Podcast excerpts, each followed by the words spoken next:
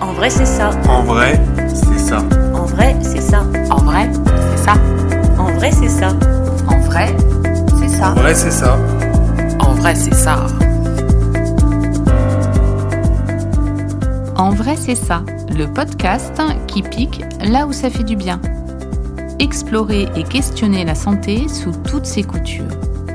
Idées reçues, inconscient collectif, réseaux sociaux, Internet, autant de prismes qui déforment la réalité. Prenons le temps d'écouter ceux qui expérimentent au quotidien et racontent. En vrai, c'est ça. Bonjour, je suis Estelle Barrellon, pharmacienne et naturopathe, et je cherche avec vous la meilleure façon d'aborder sa santé.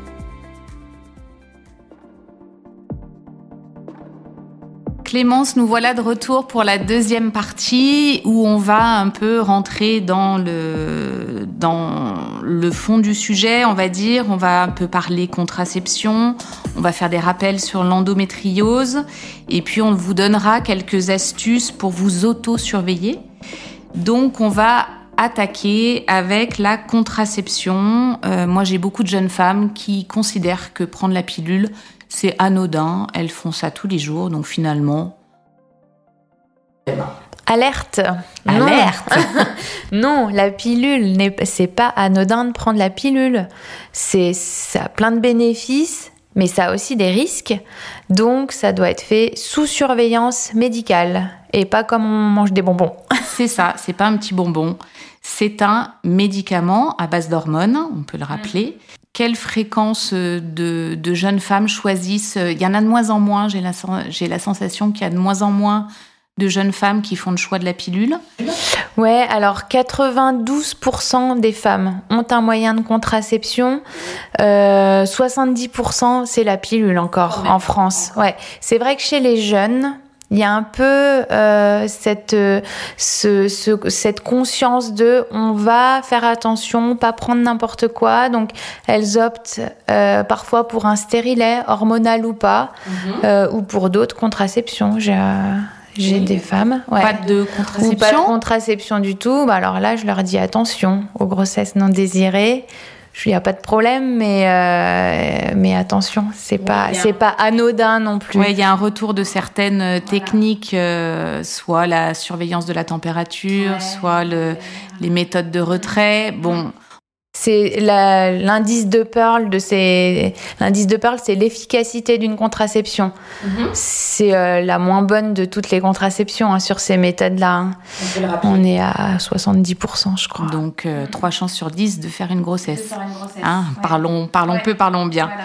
On peut euh, aussi euh, parler du stérilet. Il y a certaines femmes qui font le choix du stérilet. Est-ce que déjà on peut euh, porter un stérilet si on n'a jamais eu d'enfant? Oui, tout à fait.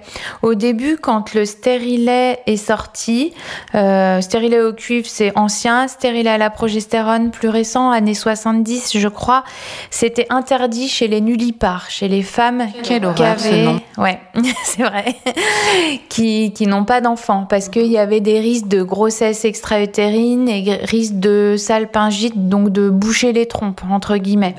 Donc c'était pas autorisé. Mais euh, ça fait euh, au moins une vingtaine d'années qu'on autorise tout stérilet avec une information, un- euh, une information, ce qu'on appelle libre et éclairée. Enfin, on, on explique. bien que. euh, D'ailleurs, je vais peut-être faire un petit rappel sur les stérilets. On y va. Ouais. Qu'est-ce que c'est un stérilet? C'est un dispositif intra-utérin, c'est-à-dire qu'on va mettre dans l'utérus, en passant par le col, un petit dispositif en forme de T qui va euh, être soit avec du cuivre, là il va créer une petite inflammation dans l'endomètre local. Du coup, s'il y a fécondation, un embryon il va pas pouvoir faire sa nidation. Et celui avec la progestérone, en fait, il va y avoir deux, euh, deux actions. Cette action euh, où, où un embryon va pas pouvoir s'implanter et aussi une action hormonale qui est assez locale quand même. Et donc, toute femme peut porter un stérilet. Le premier stérilet euh, à la progestérone Mirena est assez gros, donc on évite chez les femmes qui n'ont pas eu d'enfant. Mais un stérilet au cuivre, aucun problème. Stérilet progestérone, il y en a deux petits nouveaux, enfin petits nouveaux, ils ont 5 et 10 ans, Kilena et Jedes qui sont moins dosés, plus petits, voilà, qu'on voit de plus en plus. Franchement, le Mirena, maintenant, il est pour la femme en périménopause, pour éviter les gros saignements. D'accord. Les, là, c'est euh, ces petits stérilets-là qui sont 3 à 5 fois moins dosés que le Mirena. L'indice de Pearl?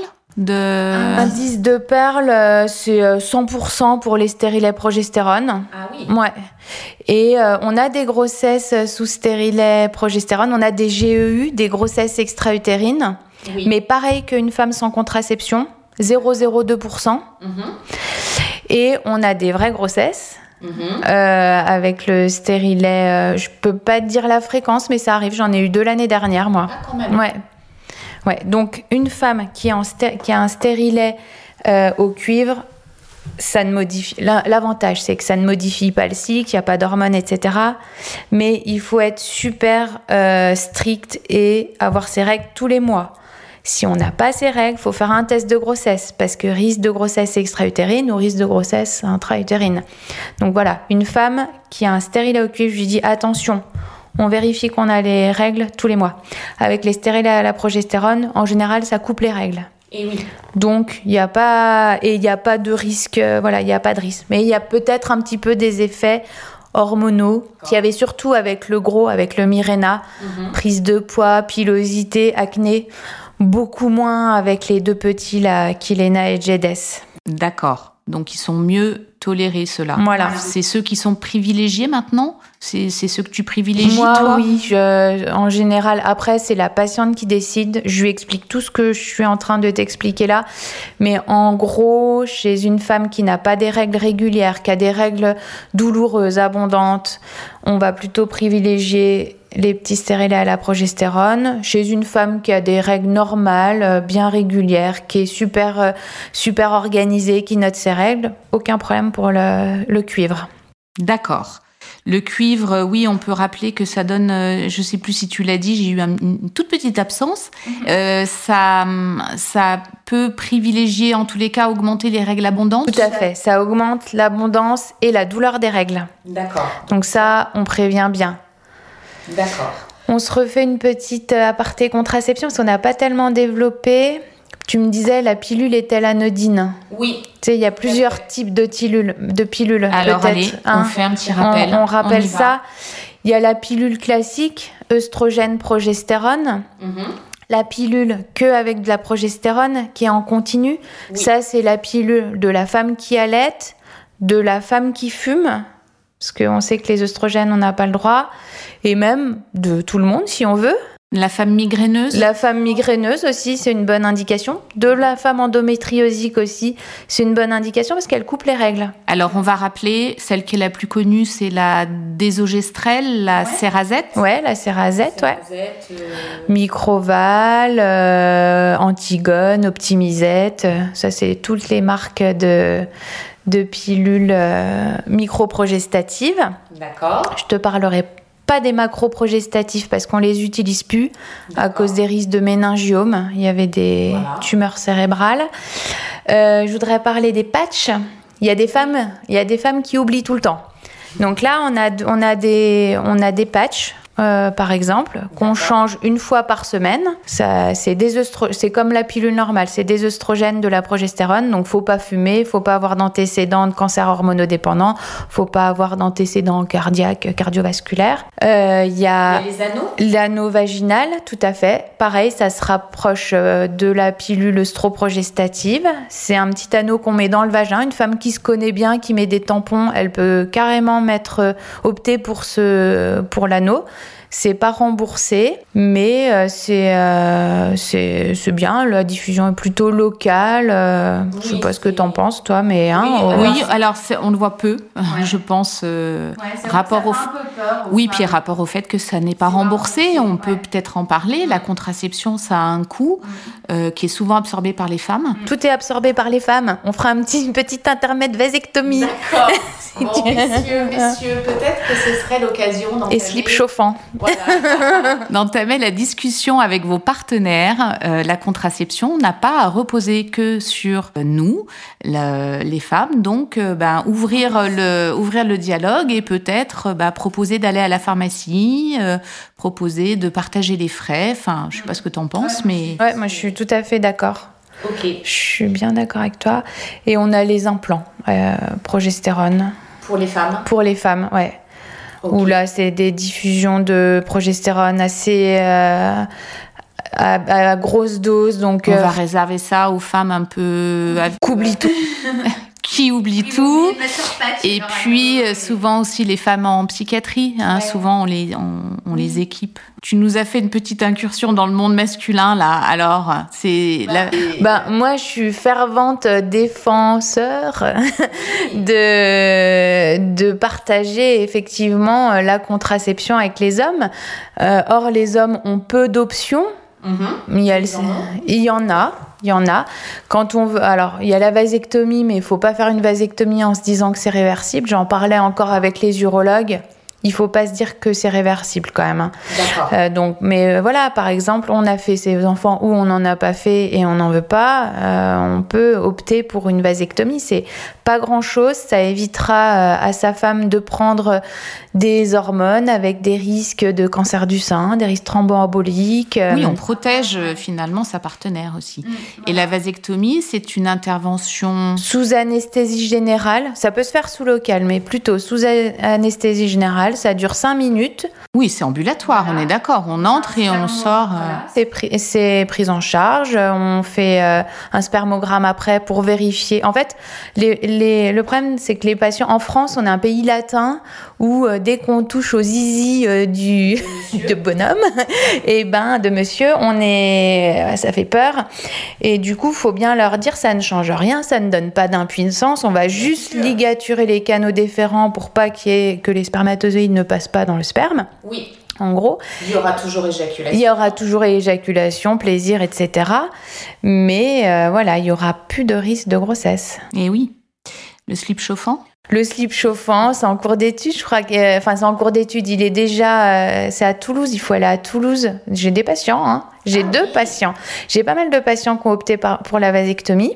Quand même, hein, mais parce qu'ils étaient mal informés. Après, on- je fais mon petit travail. Et euh, slip chauffant, ouais, c'est faut aller, faut aller dans le protocole à Toulouse. J'ai un patient qui, a- je crois qu'il, j'ai pas eu de retour. Mais oui, c'est en, en fait euh, comment ça marche. Les spermatozoïdes ne sont plus produits quand, avec une cha- avec la augmentation de la chaleur corporelle. D'accord. Donc on va augmenter la chaleur des bourses et du coup il y aura moins de.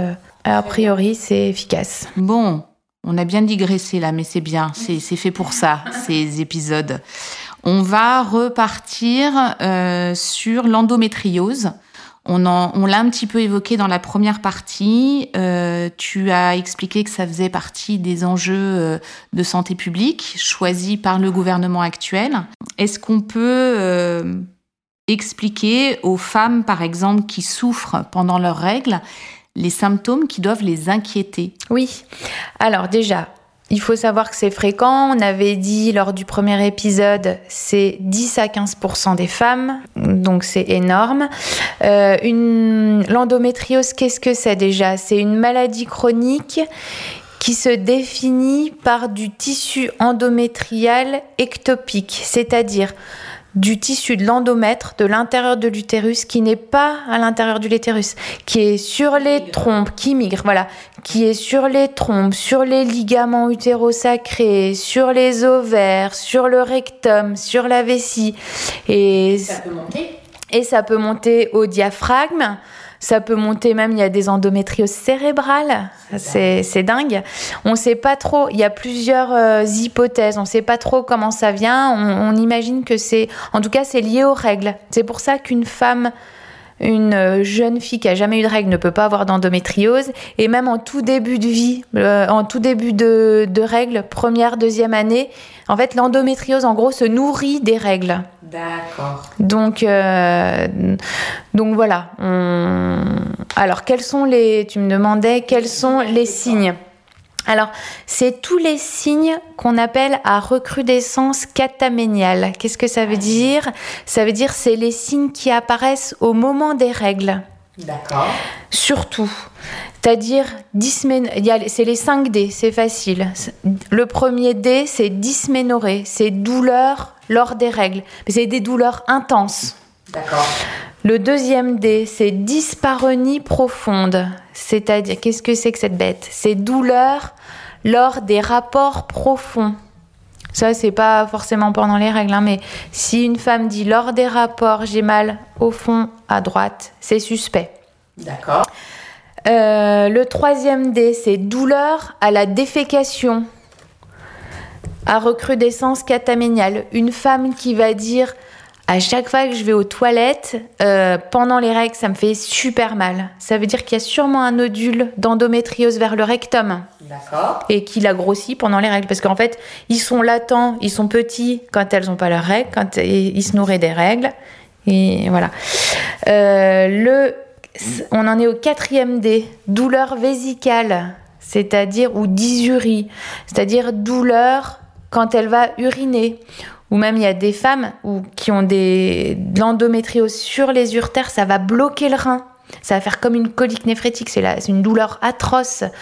Euh, et cinquième D, douleur pelvienne, douleur lombaire. Ça peut mettre une femme, comme je te disais lors du premier épisode, à chaque fois que j'ai mes règles, j'ai une sciatique à droite. Ça, c'est suspect, endométriose profonde. Voilà. Donc, en Alors, gros, Je rappelle les, les 5 D. Dysménorrhée, dyspareunie profonde, douleur à la défécation, douleur vésicale pendant les règles, douleur pelvienne ou lombaire et tout ça pendant vos règles. Voilà, exactement. D'accord. Alors, quand on diagnostique ou, ton- ou qu'on évoque une endométriose, souvent c'est la catastrophe pour les femmes. Elles, catastrophe, elles se disent Je suis stérile, je suis stérile, je suis stérile, j'ai de l'endométriose.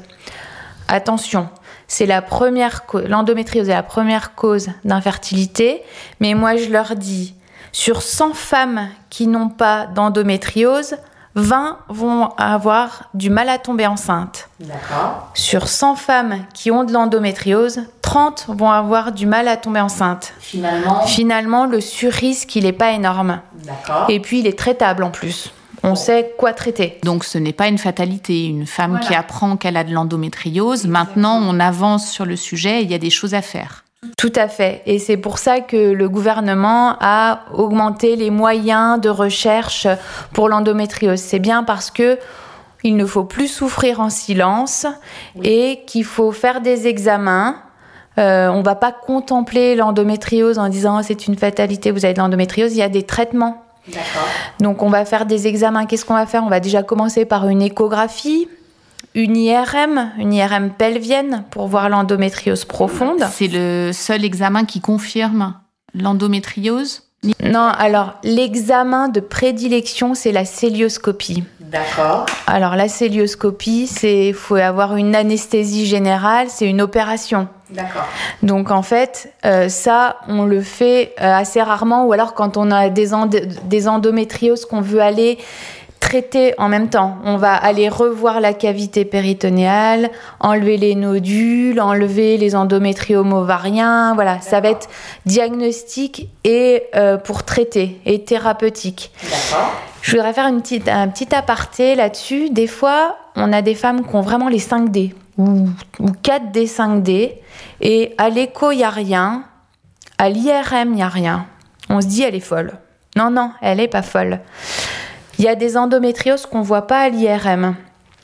Et ça, des endométrioses qui sont superficielles, mais qui sont parfois euh, très très invalidantes. En fait, il y a des femmes qui ont des énormes endométrioses, des, en- des énormes endométrioses ou endométriomes, des gros nodules qui vont pas avoir mal. On va découvrir fort fortuitement pour euh, autre chose.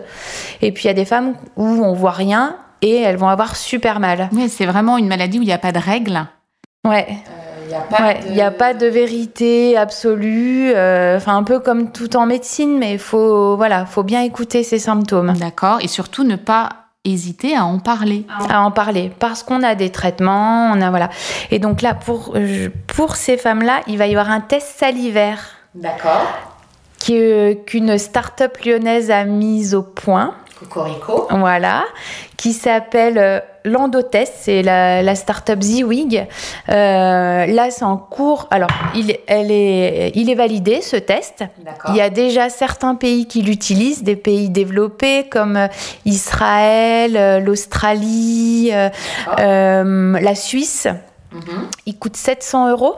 D'accord. Et en fait, c'est un test salivaire. Il repose euh, sur, euh, le, con- enfin, sur le concept de micro-ARN. On va, on va prendre de la salive, voir le micro-ARN et voir si la femme a de l'endométriose. D'accord. Des fois, on veut pas aller jusqu'à la célioscopie. Et une célioscopie, ça coûte cher. Donc là, en fait, le, la, le Ziwig, ils sont en train de demander le Et remboursement. oui, une autorisation de mise sur le marché. Voilà. et- Une AMM et peut-être une prise en charge dans certaines indications. On va pas dépister largement. hein. On va pas. euh, Et ça peut même éviter les frais de céli- célioscopie. Exactement, finalement. ça va être pour ça. Éviter les frais d'hospitalisation, les risques de, de l'hospitalisation. Voilà. Et puis, euh, je voulais dire aux femmes qui, qui, sus- qui se suspectent une endométriose, qui se disent Bon, j'ai souvent mal quand même. Il y a un- une appli qui a été créée par Ziwig aussi, qui s'appelle EndoZiwig, où, on- où c'est un questionnaire. Souvent, moi, les femmes qui, me, qui viennent me consulter pour, euh, pour euh, endométriose, je leur pose toutes les questions, mais je leur dis pendant un mois, vous me remplissez ce, cette appli. Et en fait, euh, c'est hyper bien parce qu'on on arrive après à une probabilité euh, de, euh, d'endométriose ou pas. Donc ça, on vous mettra le lien euh, Mmh. en, en description de l'épisode. Euh, donc l'endométriose, hein, on a compris, c'est une maladie euh, multisymptôme, enfin avec plein de symptômes différents et qui est aussi multifactorielle. Est-ce que l'hygiène de vie euh, importe? Dans le Probablement, euh, comme tout, mais euh, on sait pas trop pourquoi une femme. Voilà, il y a et on sait qu'il y a des, des des phénotypes de femmes. Une blonde avec des grains de beauté fines, elle va plus avoir d'endométriose qu'une black. euh, voilà, on sait qu'il y a un phénotype. Ok. Voilà, un petit poids de naissance. C'est rigolo. On, on sait euh, une femme On qui est née. affine. Ouais, une femme qui a un IMC assez bas. euh, ouais. Donc, on va fermer ce chapitre de l'endométriose et puis on va revenir sur notre suivi gynéco. On va reprendre euh, les règles, euh, à quelle fréquence les femmes elles doivent être euh, suivies. Est-ce qu'il y a une différence en fonction de l'âge des femmes? Est-ce que tu peux nous faire un rappel? En gros, c'est assez facile, une fois par an, dès les premières règles. On aime bien. Euh, en tout cas, une consultation première règle. On reparle euh, du vaccin contre le papillomavirus si la fille n'a pas été vaccinée. On lui donne des informations, euh, voilà, sur euh, les règles. Est-ce que, c'est abondant, etc. Des informations, euh, premier rapport sexuel, si on, voilà, sans tabou, sans jugement. On lui demande si elle a des questions, etc. Moi, c'est souvent euh, que les filles, je les vois avec la maman, puis après, je leur dis, tu sais que tu peux m'appeler si jamais, ou alors quand on prescrit une contraception, si jamais tu oublies, t'hésites pas à appeler le cabinet. En général, j'essaye de leur expliquer les conseils en cas d'oubli, mais euh, il faut appeler, faut pas rester dans le flou euh, artistique. Et moi, les, les jeunes adolescentes ou jeunes, très jeunes femmes qui viennent au comptoir, je rappelle aussi qu'il peut y avoir un accueil euh, confidentiel et privé en planning familial, Ouais. euh, où ils peuvent rencontrer des, des professionnels de santé sans passer par leurs parents, parce que parfois il y a, il y a ce blocage-là aussi. Et les jeunes femmes, elles peuvent tout à fait en autonomie euh, se rendre dans un planning familial pour avoir un suivi gynéco.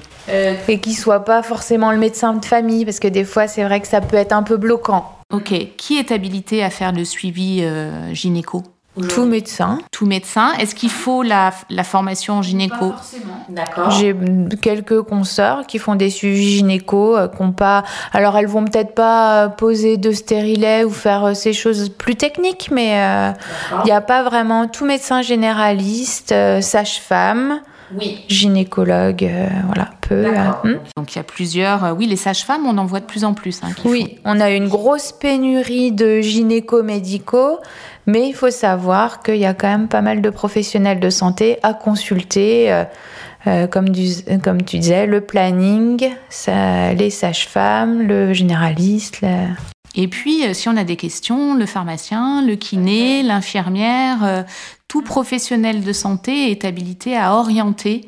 Euh, donc, si vous avez des questions, nous sommes là, pas de problème.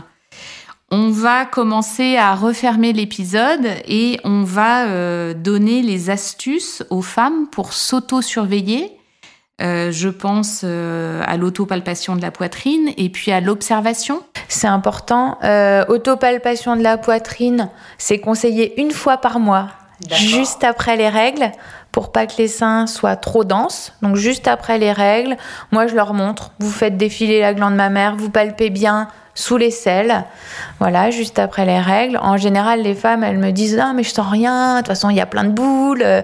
Non, c'est votre glande mammaire, vous verrez bien la différence. Si vous le faites tous les mois, vous arriverez à voir s'il y a une différence. C'est la comparaison. C'est différent. C'est le mamelon qui change de forme? Tout à fait, le mamelon qui change de forme, qui s'exématise, qui s'invagine, qui rentre à l'intérieur, ça c'est suspect. Examen clinique, toute perte vaginale bizarre, toute perte vaginale en dehors des règles, tout, sang en dehors des règles on laisse quand même pas trop euh, voilà ça dépend si la femme est sous contraceptif elle a oublié ça fait saigner mais mais euh, on fait attention quand même. On peut rappeler redire que les femmes après la ménopause qui ont des saignements c'est consultation. Voilà, consultation on sait pas qu'on rajeunit c'est suspect. C'est du sang après la ménopause c'est suspect d'un cancer de l'endomètre ou d'un fibrome au mieux mais c'est qu'il se passe quelque chose on sur on, on consulte Clémence, c'est une mine d'informations cet épisode. Euh, merci de ta disponibilité, de t'être euh, déplacée pour venir partager toutes tes connaissances. Euh, qu'est-ce qu'on va dire à toutes ces femmes qui nous écoutent pour les encourager? Parce que moi, je, qui suis en contact avec, on va dire, la population régulièrement, euh, certaines vont prendre peur. En voilà, j'allais dire, n'ayez pas peur de nous. N'ayez pas peur de faire votre suivi gynécologique, de parler de tout avec votre médecin. On est là, on est couvert par le secret euh, professionnel. Euh, on est ouvert à, tout entendre, à vous conseiller au mieux et surtout faites bien vos dépistages, le frottis, le HPV test tous les 5 ans, les tous les deux, tous les deux ans, de 40 à 75 ans, mais même après d'ailleurs, euh, parce que un dépistage, ça peut rapporter gros. Et oui, un dépistage, ça peut rapporter gros. Et si on vous a parlé de plein de maladies, de plein de symptômes, etc., tout ça, ça peut être euh, géré si c'est su à temps. Donc, euh, le dépistage, ça peut rapporter gros. Je crois qu'on va finir là-dessus. Euh, on peut pas mieux dire. Merci. En gynéco, comme en médecine générale, mais sur, en gynéco, c'est, on, en plus, on sait vraiment bien ce qu'il faut faire. C'est, facile. Voyez votre, faites une consultation gynéco par an. Allez, on va terminer là-dessus. Merci Clémence et je te dis à bientôt. À bientôt.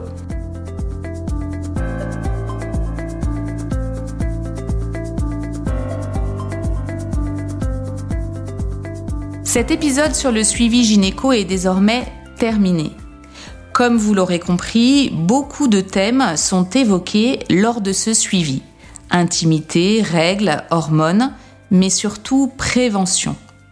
J'espère qu'avec Clémence, nous vous avons convaincu que le suivi gynéco, ça sauve des vies et peut-être la vôtre. Merci beaucoup pour votre écoute et je vous dis à bientôt pour un nouvel épisode d'En vrai, c'est ça.